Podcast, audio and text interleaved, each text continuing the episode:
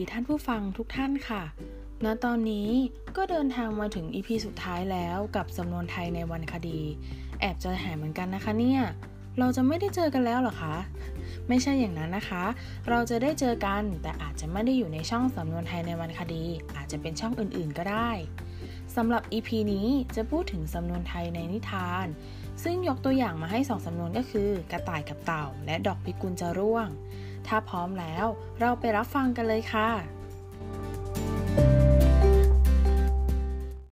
สำนวนแรกคือ กระต่ายตื่นตูม สำนวนนี้มีความหมายว่า ตื่นตกใจโดยไม่มีเหตุผล หรือตื่นตกใจโดยใช่เหตุ อุปมาเหมือนกระต่ายที่ตื่นตกใจ เพราะเสียงลูกมะพร้าวตกลงมาใส่พื้นดิน ตอนที่มันนอนหลับอยู่ แล้วก็ต่างไปพรรณนากับสัตว์อื่นว่า ฟ้าถลม่มฟ้าถลม่มทุกคนคงเคยได้ยิน กันในนิทานเรื่องกระต่ายตื่นตูมใช่ไหมคะ ตัวนิทานเรื่องกระต่ายตื่นตูมนั้นเป็นนิทานสอนใจเรื่องหนึ่ง ซึ่งใช้สอนในชั้นประถมศึกษาปีที่ 3 สมัยก่อน แต่ไม่ได้บอกที่มา และผสมปะปนอยู่ในนิทานโบราณ ซึ่งเชื่อกันว่าอยู่ในชุดนิทานอีสปสำนวนกระต่ายตื่นตูมนะคะ มีความหมายใกล้เคียงกับสำนวนที่ว่าตีตนไปก่อนใคร ซึ่งสำนวนกระต่ายตื่นตูมนี้นะคะ มีตัวอย่างการใช้สำนวนดังนี้ เมื่อวันก่อนมีตำรวจมาตั้งด่าน พร้อมโบกมือเรียกให้จอดรถ ฉันตกใจกลัวมาก จึงคิดว่าตำรวจจะมาสกัดจับคนร้าย หรือมาสกัดจับรถขนส่งยาบ้า แต่พอเปิดกระจกตำรวจก็แจ้งให้ทราบว่า เป็นการตั้งด่านปกติตามมาตรการโควิด -19 ไม่มีอะไร แล้วให้รถผ่านไปได้ สรุปฉันตกใจเป็นกระต่ายตื่นตูมไปเองสำหรับสำนวนที่สองนะคะก็คือ ดอกพิกุลจะร่วง หมายถึงคนที่พูดน้อยหรือนิ่งไม่ยอมพูดเมื่อมีผู้ถาม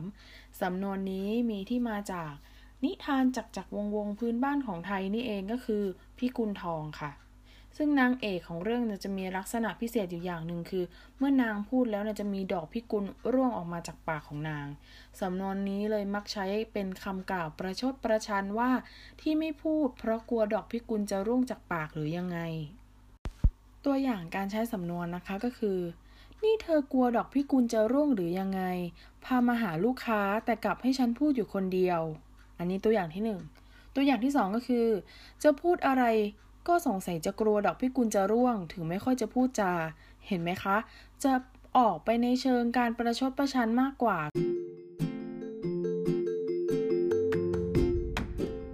ก็จบไปแล้วนะคะสำหรับ EP สุดท้าย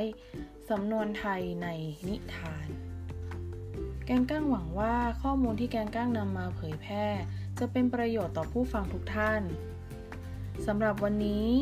เราไม่ได้จากกันไปไหนไกล แต่ใจเรายังอยู่ด้วยกันนะคะ ก็ขอขอบคุณท่านผู้ฟังทุกท่านนะคะ ที่รับฟัง EP ของสำนวนไทยในวันคดีมาโดยตลอด หวังว่าโอกาสหน้าเราจะมาเจอกันอีกสำหรับวันนี้ สวัสดีค่ะ